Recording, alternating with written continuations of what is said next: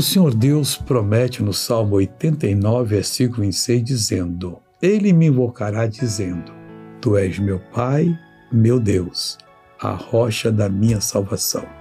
Quando você for invocar Deus, lembre desses três fatos. Primeiro, que Deus é o seu Pai. Ele é o seu Deus. Porque se você ainda não é salvo, ele não é o seu Pai. Estará mentindo.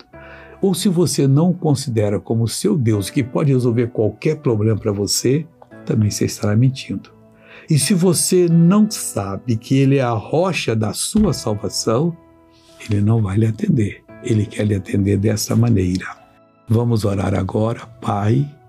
Eu venho em nome de Jesus abençoar essa pessoa. E vou exigir a saída do mal da vida dela eu vou repreender todo o mal. E eu digo agora, força maligna que está nessa pessoa, saia. Vá embora. Desapareça em nome de Jesus. Obrigado, Senhor.